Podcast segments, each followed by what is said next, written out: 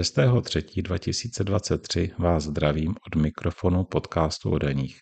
Přiblížil se nám termín pro podání vyučtování daně ze závislé činnosti.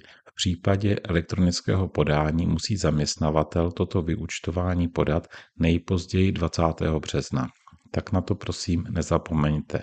Březen je však hlavně termínem pro podání přiznání k dani z příjmu, tedy historicky byl tímto termínem a to v podvědomí docela zůstalo. Jinak však lze přiznání, ať už přiznání k dani z příjmu fyzických osob nebo k dani z příjmu právnických osob podat bez problému až do 2. května. Takže na jednu stranu je do 2. května času dost, na druhou stranu podání přiznání v březnu může být pro někoho výhodné a tak se dnes zaměřím nejen na termíny pro podání přiznání, ale i na termíny pro OSVČ, pokud jde o pojistné na důchodové pojištění a o pojistné na zdravotní pojištění. Minule jsem upozorňoval na schůzi poslanecké sněmovny, která momentálně probíhá a na jejím programu je například novela zákona o DPH od roku 2024. Poslanci však řešili hlavně omezení nárůstu stavebních důchodů a tak zatím nic daňového projednáno nebylo, ale předpokládám, že tento týden by schůze nebo tento týden schůze bude pokračovat a předpokládám, že se nejenom ta novela zákona o DPH 2024, ale návrh zákona o mimořádném odpuštění příslušenství daní a příslušenství pojistného, že se k tomu poslanecká sněmovna pravděpodobně dostane. Ani vláda neposunula třeba novelu zákonníku práce, která přinese změny v home office a v dohodách o provedení práce a v dohodách o pracovní činnosti. O této novele jsem v minulosti vyslovoval názor, že bych její účinnost odhadoval nejdříve od 1. 2023. Tento názor zatím neměním, Avšak v tuto chvíli se mi jako pravděpodobnější jeví pozdější datum účinnosti, třeba od 1. září. Uvidíme. Do dalšího dílu podcastu o daních by však vláda mohla odsouhlasit zvýšení sazby základní náhrady za 1 km jízdy. Sazba pro osobní automobily, která loni byla 4,70 korun za kilometr jízdy a od 1. ledna letošního roku byla zvýšena na 5,20, by měla být poměrně zásadně navýšena. Buď od 1. dubna nebo od 1. května podle data vyhlášení ve sbírce. Možná si pamatujete na loňské zvýšení tuzemských cestovních náhrad v průběhu měsíce srpna, což bylo hodně nepraktické, to, že to bylo v průběhu měsíce. Teď je změna výše základní náhrady za 1 km jízdy navrhována od prvého dne měsíce následujícího po vyhlášení ve sbírce zákonu. Vláda ovšem aktualizovala své programové prohlášení, takže nám z něho vypadl například bod o snížení odvodů pojistného na sociální zabezpečení o 2% body pro zaměstnavatele, ale například také bod, který zněl, Přečtu to takto. Podmínky daňových slev a odpočtu nastavíme motivačně s rozumnými mezními daňovými sazbami. Takže toto už v aktualizovaném programovém prohlášení vlády nenajdeme a možná je tam skryto zrušení slevy na druhého z manželů, o kterém se podle všeho docela vážně uvažuje. Mimochodem, když jsem teď podrobně porovnával pokyn D59, tedy nový pokyn k daním z příjmu, který nám nahradil letitý pokyn D22, tak jsem tam narazil na takovou zajímavou z hlediska teda eh, jazykového a i z hlediska toho, čím si někdo láme hlavu. Týká se to právě slevy na druhého z manželů. Eh, v pokynu D22 té slevě, co se započítává, jak se započítává do vlastních příjmů eh, toho druhého z manželů do toho limitu příjmu 68 tisíc korun ročně, tak pokyn D22 tam uváděl a komentoval to ke slevě na manželku v závorce na manžela. Tak teďko to v tom pokynu D59 je obráceně sleva na manžela v závorce na manželku. Tak nevím, co tím chtěl básník říci, ale jsou tam v každém případě i rozdíly, které mají praktičtější dopady třeba u výkladu příspěvku zaměstnavatele na stravování, který teda pokyn D22 neobsahoval, eh, pokyn D59 obsahuje, tak je připuštěno uplatnění příslušného daňového režimu i na stravovací poušál či stravenku poskytovanou jednateli, pokud má ovšem sjednanou pracovní směnu odpovídající zákonníku práce. Porovnání pokynu D59 se sněním pokynu D22 je mimochodem k dispozici v rámci rozšířeného informačního servisu www.behounek.eu. Takže když nám přes www.behounek.eu lomeno úhrada za poskytované informace, to úhrada za poskytované informace odděleno čárkami, přispějete alespoň pětistovkou, tak získáte nejen rozšířené verze rozesílených informací, ale třeba i porovnání pokynu D59 s pokynem D22 a další materiály, jako například příklady k zahraničnímu stravnému a kapesnému. Za únor bude možné poprvé uplatnit slevu na pojistném na sociální zabezpečení. Na tuto slevu jsem již několikrát upozorňoval. Česká zpráva sociálního zabezpečení udělala k tomuto tématu webinář, jehož záznam najdete na webu České zprávy sociálního zabezpečení. Pokud byste odkaz na webu České zprávy sociálního zabezpečení, čili csz.cz nenašli, tak jej najdete na našich stránkách v příspěvku Novinky pro zaměstnavatele na www.behounek.eu v sekci novinek. Dle mého soudu je webinář strukturovaný tak, že si uvědomíte vše podstatné, kterých zaměstnanců se sleva může týkat, že se neuplatní na pojistné z odměny jednatele, že dohoda o provedení práce ani dohoda o pracovní činnosti nás z hlediska této slevy nezajímají, jaké kroky musí zaměstnavatel udělat nejen vůči správě sociálního zabezpečení, ale i vůči zaměstnanci. Pochopitelně úplně vše v záznamu webináře nenaleznete, ale Česká zpráva sociálního zabezpečení dále také zveřejnila odpovědi na řadu otázek a to by vám mělo pomoci. Při splnění podmínek může být sleva uplatněna i na rodiče pečujícího o dítě do 10 let. Základní podmínky jsou především kratší pracovní úvazek, měsíční hrubá mzda do 60 486 korun a hodinová mzda do 463 korun za hodinu. Přesně je to 463,726 korun.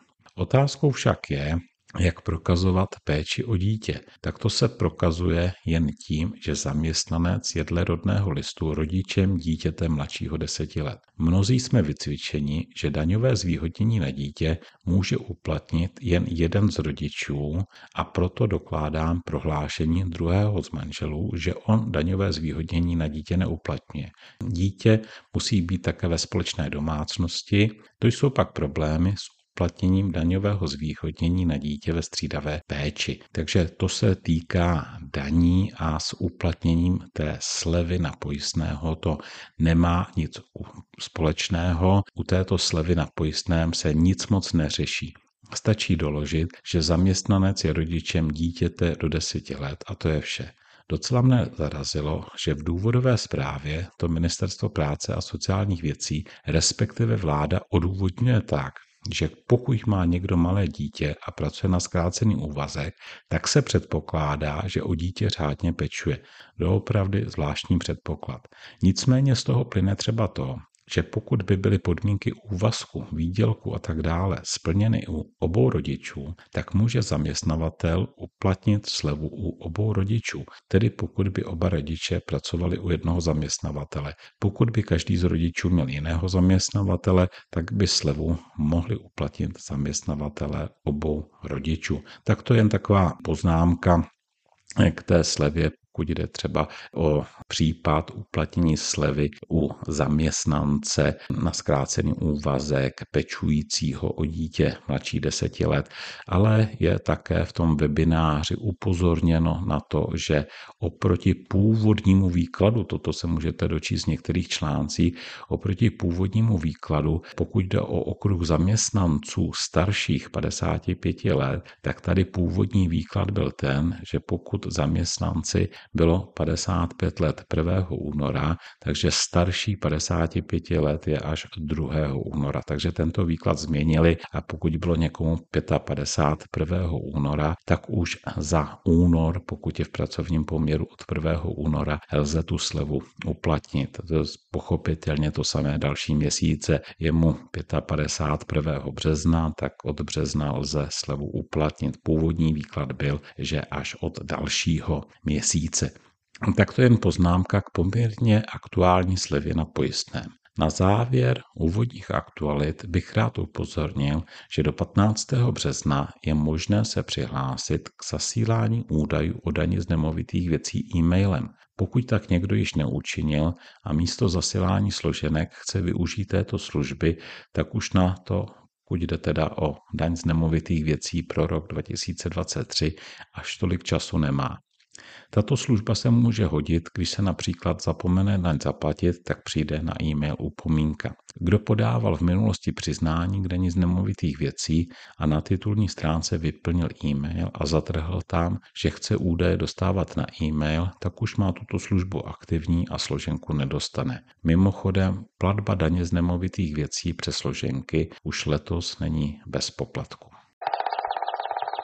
teď k daňovým přiznáním, po případě u OSVČ k přehledům na pojistné. Nejbližší termín pro přiznání k daně z příjmu fyzických či právnických osob je 3. dubna 2023, tedy konec března a k tomu pár dnů navrh. Pokud nemá fyzická osoba povinnost podat daňové přiznání elektronicky a podá jej papírově, tak má termín přiznání 3. dubna 2023.